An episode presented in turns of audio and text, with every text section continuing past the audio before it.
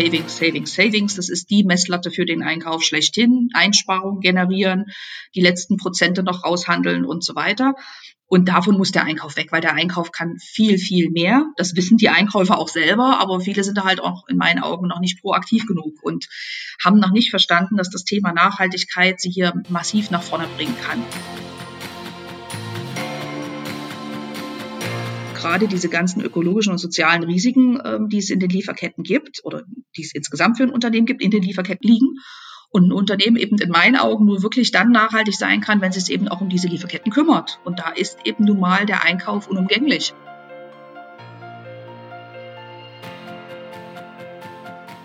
Hi und herzlich willkommen zum Podcast Sustainable Business Champions. Ich freue mich, dass du heute zum Thema Nachhaltigkeit im Einkauf und in der Beschaffung dabei bist. Der Einkauf kann einen wesentlichen Beitrag zur erfolgreichen Umsetzung von Nachhaltigkeitsaspekten leisten. Davon ist Yvonne Jamal vom Yaro-Institut überzeugt. Und mit Yvonne spreche ich heute in dieser Folge über die Bedeutung des Einkaufs für die Umsetzung von Nachhaltigkeitsaspekten in Unternehmen und darüber, welche Schritte erforderlich sind, um ökologische und soziale Kriterien erfolgreich in die Beschaffungsprozesse zu integrieren.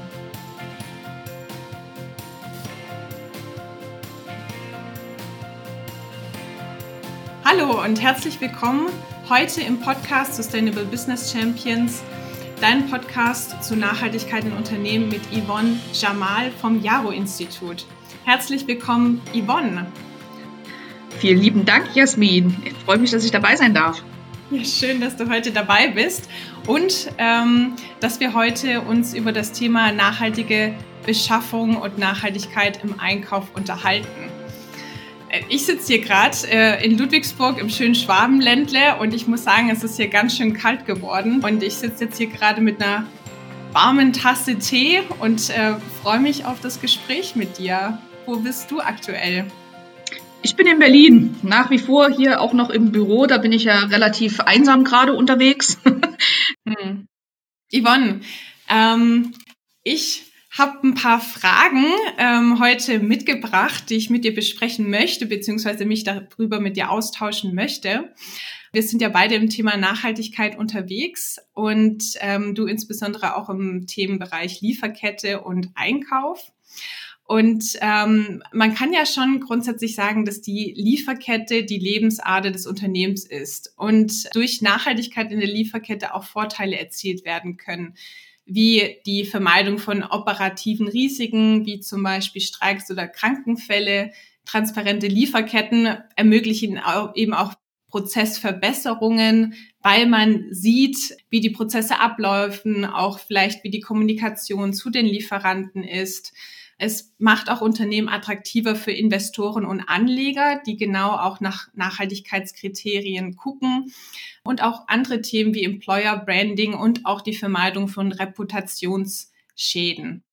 Jetzt würde mich von deiner Seite interessieren, welche Chancen siehst du denn auch insbesondere für den Einkauf? Tja, für den Einkauf gibt's äh, eine Riesenchance, weil der Einkauf im Unternehmen wird ja meistens noch sehr stiefmütterlich behandelt. Es gibt natürlich jetzt schon mehr und mehr Unternehmen, die sich da deutlich besser aufgestellt haben die die letzten Jahre genutzt haben, vor allem um sich eben auch sehr stark zu digitalisieren, um eben bessere Transparenz über ihre Zahlen insgesamt zu haben und damit natürlich auch ein Businesspartner auf Augenhöhe zu werden ne? und eben die einzelnen Fachbereiche, für die sie ja einkaufen, quasi auch zu beraten. Ähm, das Thema Nachhaltigkeit ist da allerdings bei vielen noch nicht so stark im Fokus. Ne? Und ähm, bei vielen, vielen Unternehmen ist es halt tatsächlich noch so, dass der Einkäufer halt der ist, der operativ noch sehr stark Bestellungen abwickelt, ja. Und selbst wenn er jetzt schon strategisch sehr stark eingebunden ist, geht es halt immer noch um das Hauptthema Savings, Savings, Savings. Das ist die Messlatte für den Einkauf schlechthin. Einsparungen generieren, die letzten Prozente noch raushandeln und so weiter.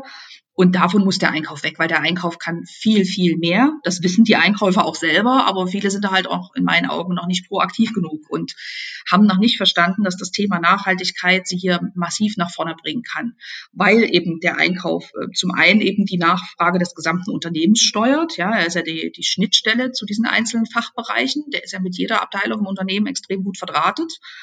Ähm, dann ist er natürlich gleichzeitig auch Multiplikator, weil er ja x tausend, also bei vielen Unternehmen sind es tausende Lieferanten, bei kleineren dann vielleicht auch ein paar hundert Lieferanten steuert, ja, die er also beeinflusst mit seinem Nachfrageverhalten und damit natürlich massiv ähm, gute Signale setzen kann für die Wirtschaft. Ne? Und ähm, das Dritte ist natürlich, dass gerade diese ganzen ökologischen und sozialen Risiken, ähm, die es in den Lieferketten gibt oder die es insgesamt für ein Unternehmen gibt, in den Lieferketten liegen. Und ein Unternehmen eben in meinen Augen nur wirklich dann nachhaltig sein kann, wenn es sich eben auch um diese Lieferketten kümmert. Und da ist eben nun mal der Einkauf unumgänglich. Also der, ohne den Einkauf geht's einfach nicht. Kein Unternehmen kann nachhaltig sein ohne wirklich eine nachhaltige Beschaffung. Und das versuche ich halt an allen möglichen Stellen den Einkäufern immer wieder ähm, zu erzählen, die zu motivieren, das Thema anzugehen, sich dazu fit zu machen und ähm, eben hier ihre Chance wirklich zu nutzen, ganz anders wahrgenommen zu werden und tatsächlich eben auch den Platz am Tisch im Top-Management ganz oben im Vorstand mitzubekommen und eben dort zu zeigen, was sie für einen massiven Einfluss haben auf die nachhaltige Entwicklung nicht nur des Unternehmens, sondern insgesamt. Mhm. Und was würdest du sagen, sind wichtige Schritte auf dem Weg zum Wandel? Also gerade, du hattest es schon angesprochen, das Verständnis vom Einkauf. Also das Verständnis auch ähm, für die Rolle des Unternehmens, auch für die Umsetzung von Nachhaltigkeitskriterien und Aspekten. Ähm, was gibt es noch für, für ja, Verständnisveränderungen im Einkauf? Na, ganz wichtig ist halt, wenn jetzt, wenn ich mit Einkäufern spreche, aktuell ist es halt oftmals der Status quo, dass ja, wir sind ja schon recht nachhaltig. Dann denken die an ihren CSR-Manager, den sie im Unternehmen haben, an ihre CSR-Abteilung und sagen sich, wir haben ja schon eine tolle Nachhaltigkeitsstrategie und wir fragen ja schon ganz viele Nachhaltigkeitskriterien von unseren Lieferanten ab. Und wir haben jetzt vielleicht auch schon 90 Prozent unserer Lieferanten, die hier einen Code of Conduct unterschreiben und dann sind sie alle ganz stolz drauf. Ähm, das Thema Code of Conduct, also so eine Art ähm, ja, Kodex, den quasi die Lieferanten unterschreiben, die, die würden quasi ihre eigene Großmutter verkaufen, wenn sie damit an einen Großauftrag rankommen. Ja, also das ist nichts, was wirklich an vielen Stellen Hand und Fuß hat. Das ist ein erster Schritt, den man gehen sollte, auf jeden Fall. Aber die Frage ist natürlich auch, wie wird das denn geprüft, dass das eingehalten wird, was da an diesem Code of Conduct mit unterschrieben würde, ja? Und warum auch immer nur direkt diesen Druck an die Lieferanten abgeben? Und was passiert überhaupt mit den Unterlagen, die abgefragt werden von Lieferanten im Qualifizierungsprozess? Und das ist eben das, wo es meistens nicht weitergeht, wo es also tatsächlich mehr so ein Lippenbekenntnis ist an vielen Stellen, wo aber oftmals auch der Einkauf noch gar nicht weiß, wie er das dann am besten anstellt. Also das merken wir sehr stark. Und deswegen sagen wir immer, es braucht wirklich einen roten Faden, also wirklich eine guten Einkaufsstrategie und eine gewissen Systematik, damit man da entsprechend ähm, ganzheitlich vorgeht und eben nicht nur so ein bisschen so einen Flickenteppich hat und hier und da mal schnell was macht oder eben klassisch sich nur auf diesen Code of Conduct ausruht. Und da empfehlen sich eigentlich ähm, vier Schritte. Das sind die, die wir immer empfehlen und die basieren halt auf dem nachhaltigen Beschaffungsprozessmodell, das die Frau Professor Fröhlich entwickelt hat. Ähm, Frau Professor Fröhlich ist die Präsidentin der CBS International Business School und auch bei uns ähm, die Leiterin des wissenschaftlichen Beirats von JARO. Und äh, wir kennen uns schon seit vielen, vielen Jahren durch unser Engagement beim BME. Das ist der Bundesverband Materialwirtschaft, Einkauf und Logistik. Und in ihrem Beschaffungsprozessmodell, was sie da ähm, äh, entwickelt hat äh, vor einigen Jahren, gibt es eben genau diese vier Schritte, die da heißen, eben als erstes eine Basis schaffen, als zweites Nachhaltigkeitsaspekte in die Beschaffungsprozesse zu integrieren, als drittes dann eben die Lieferkette aktiv mit einzubinden und als viertes dann die Erfolgskontrolle. Also eigentlich alles kein Hexenwerk. Der, die, der Teufel liegt dann immer im, oder steckt dann immer im Detail, wie alle wissen. Ne? Also wenn wir jetzt uns äh, überlegen, was heißt denn jetzt äh, die, die Basis schaffen, was gehört denn da alles dazu? Da geht's halt schon los, weil da gehört natürlich auch dazu, sich die Unterstützung vom Top-Management zum Beispiel zu holen. Ja, also da auch wirklich von ganz oben, für viele Einkäufer ist es der CFO oder die Geschäftsführung, der Vorstand, ähm, da sich die Rückendeckung zu holen, dass sie tatsächlich nachhaltig beschaffen so sollen. Weil solange der CFO immer noch seine Savings-Ziele vorgibt, ähm, wird es dann halt auch noch ein Stück weit schwierig für den Einkauf, wenn er kurzfristig Savings holen soll, gleichzeitig aber eben nachhaltig agieren soll. Ne? Das ist halt an vielen Stellen tatsächlich noch ein Zielkonflikt. Ähm, es geht aber auch darum, nicht nur also dass das viele Unternehmen oder viele Einkäufer noch gar nicht diese Unterstützung haben von ganz oben. Es gibt durchaus diverse motivierte Einkäufer, die hier schon loslegen wollen, die gerne was machen möchten, aber eben noch noch nicht das Go von ganz oben haben. Und da sagen wir eben doch immer, es ist ganz, ganz wichtig, dass ihr diese Connections, die ihr ja schon habt im Unternehmen, ne, zu diesen einzelnen internen Stakeholdern, zu diesen einzelnen Fachabteilungen, dass ihr die tatsächlich auch nutzt, dass ihr eben auch mit den Fachabteilungen gemeinsam das Thema Nachhaltigkeit nach oben tragt und eben klar macht, dass eben ein Vertrieb davon profitiert, wenn ihr eine nachhaltige Lieferkette habt, dass die Personalabteilung davon profitiert, wenn ihr eine nachhaltige Lieferkette habt, ja, dass aber natürlich auch die Kommunikation, die PA, die Marketingabteilung dafür davon profitiert. Das ist ja immer als erstes klar ein Unternehmen, ne? Ähm, dass man das mhm. aber einfach mal zusammenfasst, dann hat man nämlich auch relativ schnell den Business Case zusammen, um seine Geschäftsführung zu überzeugen und hat halt auch die, die Kräfte so ein Stück weit miteinander ge, gekoppelt und gebündelt, weil man kann sich da ja auch untereinander sehr, sehr stark unterstützen. Und das ist eigentlich so ein Schritt, wo man sagt, damit muss es losgehen. Und dann ist es natürlich wichtig, bei dieser Basis dass man sich auf die richtigen Sachen konzentriert. Also du kennst das ja auch mit der Wesentlichkeitsanalyse, ne, die man auf Lebensebene macht. Mhm. Und das muss man auch für die Beschaffung machen. Man muss halt gucken, okay, bringt das jetzt was, wenn ich als großes Handelsunternehmen von, was weiß ich, Textilien dann ähm, einen Post absetze oder groß in meinen Bericht schreibe, ich habe jetzt äh, nachhaltigen Kaffee in meinen Büros. Ähm, ist vielleicht nicht so wesentlich, ja. Da ist es dann vielleicht wichtiger, was ich mit meiner Logistik mache, ne? Oder wie ich mit meinen Lieferanten in Asien umgehe und ähnliches. Ähm, und da muss man tatsächlich eben genauer hinschauen und sich eben auch fokussieren auf die, auf die wesentlichen Themen. Gucken, in welchen Beschaffungsmärkten habe ich denn die größten Risiken und bei welchen Materialgruppen, Warengruppen habe ich die größten Risiken und sich dann eben da die richtigen Prioritäten setzen, daraufhin die richtigen Ziele formulieren und das dann natürlich weiter runtertragen. Und wenn man sich den zweiten mhm. Schritt dann anschaut, also diese Nachhaltigkeitsaspekte in diese Beschaffungsprozesse zu integrieren, ähm, das ist halt tatsächlich dann das, dass man eben nicht nur diesen Code of Conduct macht, sondern dass man seine eigenen Prozesse einfach mal unter die Lupe nimmt und hinterfragt. Was steht denn in meinen allgemeinen Einkaufsbedingungen drin? Was steht denn in meinen Verträgen mit meinen Lieferanten drin? Was steht denn in meiner internen Einkaufsrichtlinie? Für die Leute, die bei mir jetzt eben einen Bedarf melden, ja, ähm, nach welchen Kriterien wird das vergeben? Was ist denn, und das ist super entscheidend, vor allem mit meiner Entscheidungsmatrix, ja, viele Unternehmen haben da ihre Prozentsätze, so und so viel für Qualität und so und so viel für den Preis und so und so viel für dieses oder jenes. Ähm, wie viel Prozent werden denn da ähm, für die Nachhaltigkeit eingeräumt, für Nachhaltigkeitskriterien vergeben? Also welchen Stellenwert hat das überhaupt? Und das tatsächlich eben zu integrieren das in jegliche Beschaffungsstrategie zu integrieren und ein richtiges ähm, Beschaffungsprogramm letzten Endes abzuleiten mit ganz konkreten Maßnahmen, die ich dann eben auch mit meinem Team umsetze. Das in meiner täglichen Kommunikation zu berücksichtigen, in meinen Beschaffungsmeetings, die ich habe, in meinen regelmäßigen Lieferantengesprächen, die ich habe. Ja, das ist ein ganz absolut äh, entscheidender ähm, entscheidendes Kriterium, dass das dann auch wirklich lebt, diese Nachhaltigkeit und eben nicht nur ein Lippenbekenntnis bleibt. Und der dritte Schritt, mhm. ähm, der da heißt, ähm, die Lieferkette einzubinden, das versuchen ja viele schon, indem sie eben sagen, ja, die unterschreiben ja und wir fragen ja schon ganz viel ab. Und wo eben jetzt auch sehr viel an vielen Stellen diskutiert wird, ja, müssen wir jetzt Lieferanten austauschen, weil die eben jetzt ähm, in dem und dem Land sitzen und wir das jetzt alles lieber bei uns in der Nähe hätten oder wie auch immer. Ähm, man muss das wirklich immer ganzheitlich betrachten, weil wenn man jetzt plötzlich das alles abzieht, ähm, hat das ja auch einen sozialen Nebeneffekt. Ja, das ist vielleicht ökologisch sinnvoll, wieder ähm, Wege einzusparen. Aber wenn ich jetzt auf den sozialen ähm, Bereich schaue und dann eben wieder massiv ähm, die Industrie dort oder vor Ort dann schwäche, die Wirtschaft schwäche, weil eben plötzlich sich alle zurückziehen, bringt das uns ja auch nicht weiter.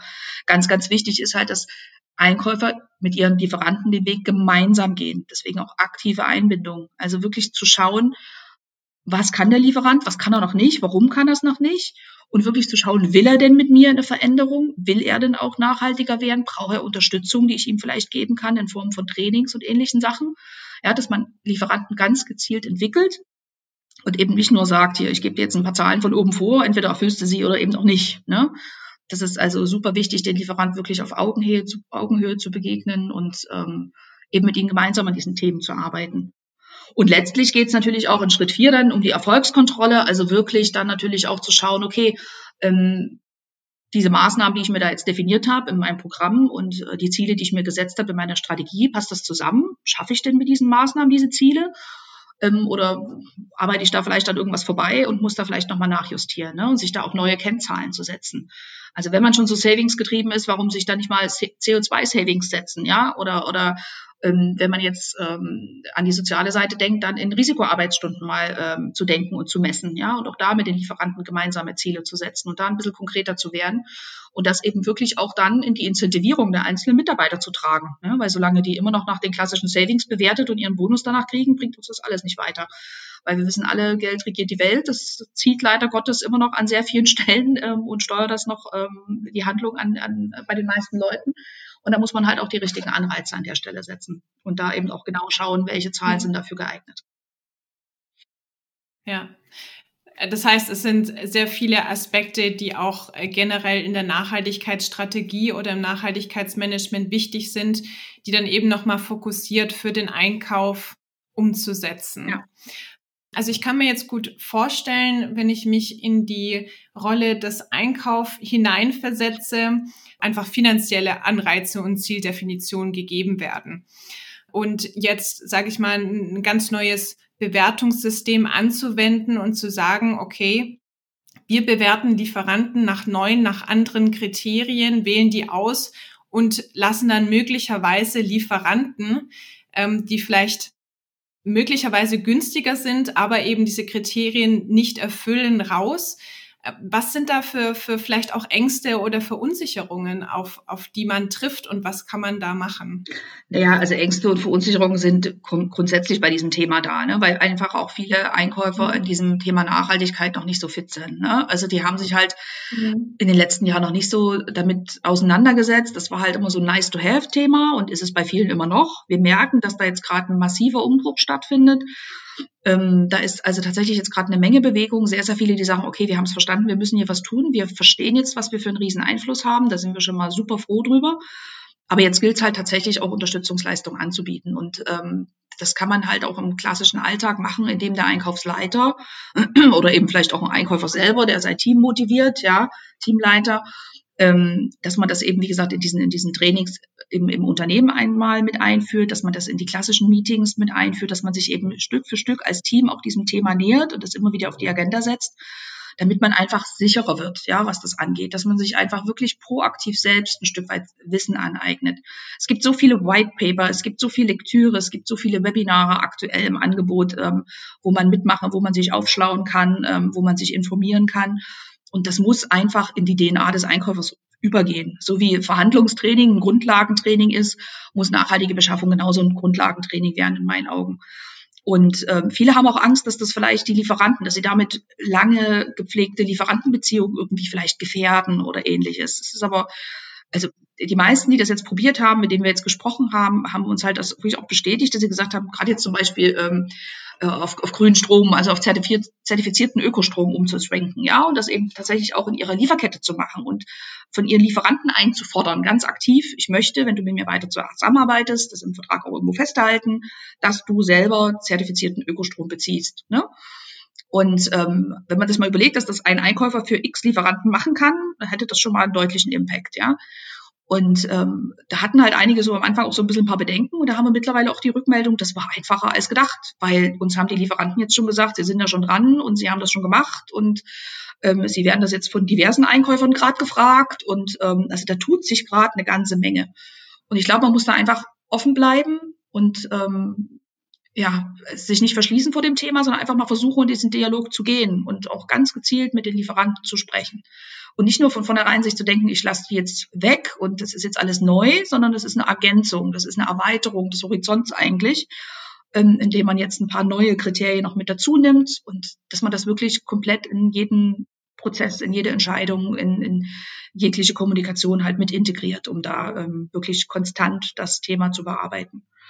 Und na klar mhm. gibt es da immer so ein paar Erfolgskriterien. Ne? Also ich weiß nicht, du spielst wahrscheinlich auf das Change Management an. Also Kommunikation ist da natürlich mhm. absolut key. Ne? Also da geht es eben auch wirklich darum, auch intern die, die eigenen Mitarbeiter auch nochmal zu sensibilisieren. Ne? Oftmals haben ja die Einkäufer das, äh, die Herausforderung, dass sie von den Fachabteilungen ganz konkret schon gesagt haben, ich hätte gerne dieses Produkt bei diesem Lieferanten. Das ist eigentlich alles schon geklärt, aber du musst jetzt noch den Vertrag machen. ähm, und da also wirklich auch den, den, den Stakeholdern, den internen Stakeholdern, auch die für das Thema zu sensibilisieren. Pass mal auf, wir haben hier noch die Alternative, weil, ne, das machen ja die Einkäufer ohnehin schon tagtäglich. aber denen eben auch zu sagen, guck mal, es gibt hier eine alternativere, eine, eine nachhaltigere Variante davon und das auch schon im Vorfeld, ja, in den Intranet-Seiten, in, wie gesagt, in den Richtlinien, in gezielten Angeboten des Einkaufs für die Fachabteilung. Das, warum macht nicht der Einkauf da mal entsprechend vielleicht ein kleines Webinar intern, um seinen Fachabteilung eben das Thema Nachhaltigkeit mal näher zu bringen und was er da schon tut. Ne? Und da einfach selber auch so ein bisschen Storytelling zu machen und so ein bisschen Success Stories auch zu erzählen von Projekten, die er eben jetzt schon nachhaltiger umgesetzt hat und wo er mal zeigt, was er da schon geleistet hat und was das für zum Beispiel eben CO2-Einsparung oder Materialeinsparung oder was auch immer ähm, schon oder Wassereinsparung dann äh, entsprechend schon äh, verursacht hat, ne? was das, äh, was das ausmacht. Weil viele staunen dann tatsächlich, wenn sie in den Dialog gehen, wie viele offen für das Thema sind, wie viele eigentlich sagen, Mann, das ist ja super, da habe ich drauf gewartet weil es einfach ganz, ganz viele Leute gibt, die sich nicht trauen, den ersten Schritt zu machen.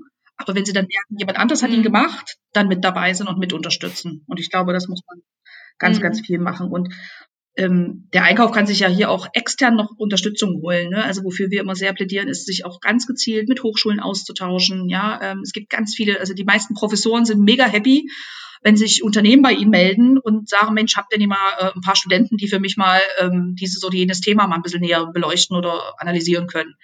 Ja, dann wird einem als Einkäufer so ein bisschen Arbeit vielleicht mal abgenommen an der einen oder anderen Stelle. Ja. Und die Studenten und die, die Hochschulen freuen sich, dass sie praxisorientierte Aufgaben haben aus dem echten Leben und nicht irgendwelche äh, konstruierten Fälle. Und man ist dann eben auch so ein bisschen auf dem aktuellen Stand der Zeit, weil da natürlich, wie gesagt, wissenschaftliche Expertise mit reinfließt und neue wissenschaftliche Erkenntnisse, die man nutzen kann. Und da gibt es auch tolle Kooperationsformate, auch mit Förderungen und Ähnlichen, die man da nutzen kann.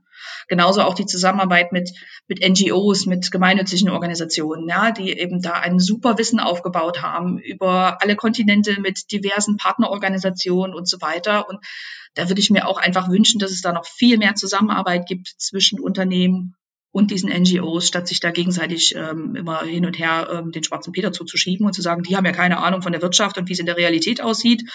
Und, und äh, die NGOs sagen dann wieder, die böse Wirtschaft, die will ja nur Geld verdienen. So, ich glaube, da wäre auch eine, eine engere Vernetzung und eine engere Zusammenarbeit sehr, sehr wünschenswert. Und dafür, wie gesagt, der Wissensaufbau absolut essentiell.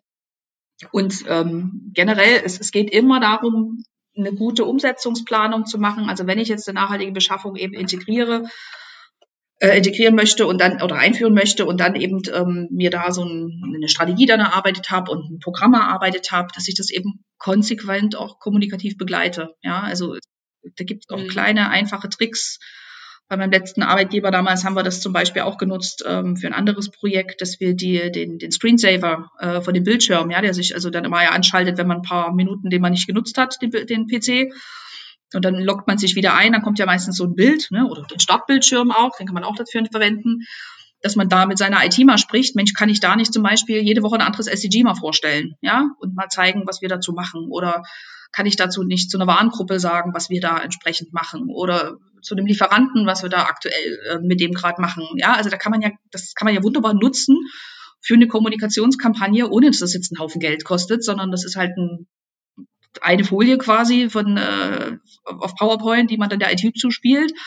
Dann kann man sich da mit der Kommunikationsabteilung noch super abstimmen. Die freuen sich bestimmt auch über so eine Maßnahme. Und dann kriegt man das halt äh, immer in die, in die Organisation reingetragen. Ne? Nur eins von, von vielen Sachen, die man da tun kann. Also da auch wirklich kreativ zu sein und ein bisschen breiter zu denken. Hm, ja. ja, das sind viele wichtige Punkte, die du ansprichst. Und beim Thema Kooperation, da würde ich auch gerne noch auf den Punkt äh, auch Zusammenschlüsse innerhalb von mhm. Branchen zu ja. sprechen kommen. Unbedingt. Äh, weil, was du sagst, gerade auch äh, die Einforderung von Standards und Kriterien ist natürlich, wenn man jetzt ähm, ein, ein großes Kaufvolumen hat bei einem Lieferanten und da auch stark ins Gespräch gehen kann, ist es natürlich auch einfacher als äh, kleine und mittlere Unternehmen, die jetzt für einen Lieferant vielleicht eher ein kleiner Abnehmer sind und da trotzdem noch die Möglichkeit zu haben, durch Branchenzusammenschlüsse auch zum einen ähm, effizienter unterwegs zu sein, weil man vielleicht im Rahmen von Audits oder Festlegung von Kriterien sich auch gegenseitig ähm, Arbeit reduziert und zusammenschließt und dann gemeinsam auch einfach effektiver einen bestimmten Bereich weiterentwickeln kann. Also das heißt, die Abnehmer gemeinsam mit den Lieferanten sich zusammenschließen und diesen, wie du schon vorher beschrieben hast, diesen Weg dann eigentlich äh, der Entwicklung Hand in Hand gehen. Genau. Also Brancheninitiativen sind absolut key und absolut auch empfehlenswert. Also da gibt es ja auch schon sehr, sehr viele. Ähm, ab und zu muss man halt genauer hinschauen, ja, wie ambitioniert sind diese Brancheninitiativen, wie viel steckt dahinter und welche Zugangskriterien gibt es auch. Es gibt durchaus ein paar Initiativen, ähm, die einfach so einen hohen Tribut erfordern oder so eine hohe ähm, Mitgliedsgebühr erfordern, die vielleicht für ein kleines Unternehmen wieder nicht machbar sind. Mhm. Da muss man halt genauer hinschauen. Aber auch da, warum nicht selbst so eine Brancheninitiative starten? Wenn ich jetzt ein kleineres Unternehmen bin und weiß, Mensch, mein Mitbewerber XY hat da auch Interesse oder Vorlieferant oder wie auch immer, lass uns was zusammen aus dem Boden stampfen, was eben dann mit kleineren Geld umsetzbar ist. Auch das ist möglich. Ja, also auch da sollte man einfach offen sein und ein bisschen weiterdenken und sich dann eben gezielt die Expertise mit reinholen. Ähm, also auch das ist möglich und wird auch gerade massiv gefördert an vielen Stellen, ja, dass man da wirklich äh, gemeinsam rangeht. Ähm, und es gibt ja auch insgesamt große Verbände, wo man sehr, sehr viel Know-how bekommt, wo man sich zusammentun kann, wo man auch schon sehr, sehr viel Unterstützung finden kann. Ne? Aber klar, Brancheninitiativen sind ein absolutes Erfolgsrezept zusätzlich noch und ähm, da sollte man sich sehr stark mit einbringen, wenn man das irgendwo kann, wenn man das zeitlich schafft und am besten natürlich auch, wenn man es in gewissem Maße auch finanziell schafft.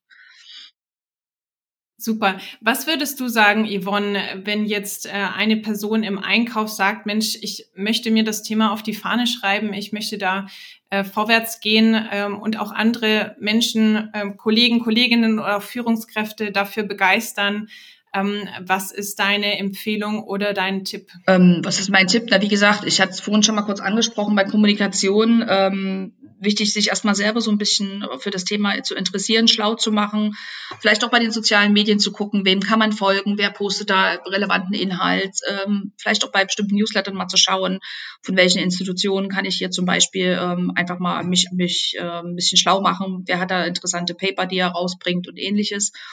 Ähm, und dann natürlich sich mit seinem Team melden. Also man kann sich bei uns auch sehr, sehr gerne engagieren. Wir sind ja als gemeinnütziger Verein aufgestellt. Bei uns kann also auch jeder Mitglied werden und mitmachen ähm, und sich da aktiv mit einbringen oder gegebenenfalls auch passiv. Aber wir haben am liebsten aktive Mitglieder, die wirklich selber ähm, Hand anlegen wollen. Ähm, aber wie gesagt, auch da gibt es natürlich diverse ähm, Bereiche, wo man sich engagieren kann, diverse Organisationen, wo man sich einbringen kann oder eben, äh, was wir vorhin schon sagten, Brancheninitiativen oder ähnliches. Mhm. Wichtig ist halt loszulegen, ne? Also okay. sich selber zu sagen, ich möchte das jetzt und dann ja. auch anzufangen. Und nicht zu warten, dass da das große ja. Gesamtkonstrukt kommt und ich kriege jetzt alle Mittel und alle Budgets und alle Möglichkeiten, die ich da brauche, sondern auch im Kleinen anzufangen. Hauptsache man fängt an, also heute, ja, und nicht erst, wenn ich jetzt hier die 100% mhm. perfekte Lösung irgendwo in Aussicht habe, sondern jetzt. Hm. Ja, ja, das ist ein sehr schöner Abschlusssatz, definitiv, ja. Es gibt immer was zu tun, es gibt immer Schritte zu gehen, ja. Und noch zu dir, du hattest eben schon angesprochen, ihr seid ein gemeinnütziger Verein. Äh, wo findet man euch denn, wenn man jetzt sagt, man hat Interesse, hört sich spannend an und möchte bei euch Mitglied werden? Ja, also bei uns natürlich auf der Website jaro-institut.de. Mhm. Ähm, da kann man uns natürlich finden. Wir sind bei diversen Veranstaltungen, Webinaren auch immer wieder präsent und haben da auch immer wieder ähm, äh, mal Vorträge, die wir machen. Am besten uns eben auch bei LinkedIn folgen. Wir haben eine eigene LinkedIn-Seite. Ähm, da kann man auch erstmal mit mir Kontakt aufnehmen. Dann lade ich auch gerne zur Unternehmensseite ein. Ähm, und wir haben auch auf unserer Website schon ein paar sehr, sehr hilfreiche Informationen, äh, die man sich runterladen kann. Wir haben zum Beispiel schon mal ähm, eine Broschüre letztes Jahr, die vorletztes Jahr mittlerweile herausgebracht, ähm, wo wir die SDGs, die Sustainable Development Goals, die Nachhaltigkeitsziele der Vereinten Nationen mal umgemünzt haben für, das heißt umgemünzt, aber übersetzt haben quasi für den Einkauf. Also was kann konkret der Einkauf tun, um auf diese SDGs einzuzahlen? Das kann man sich bei uns da kostenfrei runterladen und sich da eben auch schon mal so ein Stück weit informieren. Und ähm, aktuell sind wir noch dabei, ein E-Learning ähm, aufzusetzen. Das ist jetzt aktuell im Akkreditierungsprozess. Das wird hoffentlich dann auch ab Frühjahr verfügbar sein. Also auch da halten wir gerne die Leute auf dem Laufenden, denn das ist speziell ein E-Learning für die nachhaltige Beschaffung, um eben Einkäufe und das notwendige Wissen und Know-how an die Hand zu geben, um hier aktiv zu werden. Super, vielen Dank. Für alle Hörer und Hörerinnen, die daran Interesse haben, ihr findet die Links dazu auch nochmal unten in den Show Notes. Super, Yvonne, dann äh, vielen Dank für den äh, Compact äh, Crash-Kurs zum Thema nachhaltige Beschaffung in der Lieferkette. ich habe gerade schon zwischendurch immer gedacht, jetzt nochmal einhaken, aber du warst so im Flow, da wollte ich dich gar nicht unterbrechen. Also vielen Dank wirklich für diesen äh, Rundumsicht zum Thema nachhaltige Beschaffung und Lieferketten. Freut mich unglaublich, dass du heute hier da warst und ähm, einen Einblick gegeben hast vielen Dank und ich wünsche dir weiterhin viel Erfolg. Dankeschön. Vielen Dank, dass ich hier dabei sein durfte, dass du mich gehört hast. Und Entschuldigung für mein Sprechtempo. Normalerweise sage ich das immer am Anfang. Ich rede sehr schnell. Man muss bei mir immer ein bisschen schneller zuhören. Ich hoffe, dass das den Hörern hier so weit gelingt. Ansonsten gerne nochmal nachfragen. Ne? Und auch dir noch eine schöne Woche. Ja, danke schön. Dir auch, Yvonne. Danke, Jasmin. Tschüss. Schön, dass du heute dabei gewesen bist zum Podcast Sustainable Business Champions. Wenn du mehr zum Thema Nachhaltigkeit in Unternehmen erfahren möchtest, dann schau doch gerne auf meiner Seite www.jasminhorn.com vorbei. Wenn du regelmäßig Informationen und Updates erhalten möchtest oder auch Tipps und Tricks, Ideen und Anregungen, wie du Nachhaltigkeit in deine Organisation oder auch in deinem Unternehmen integrieren möchtest, dann abonniere gerne meinen Newsletter den findest du auf meiner Internetseite. Dann musst du nicht immer wieder auf meiner Internetseite gucken, ähm, was sich so geändert hat. Also ich freue mich auf jeden Fall, dass du dabei gewesen bist und freue mich auch schon, dich wieder in der nächsten Folge von Sustainable Business Champions an Bord zu haben. Bleib weiterhin engagiert und begeistert für das Thema Nachhaltigkeit. Ich wünsche dir alles Gute, viel Spaß und bis zum nächsten Mal.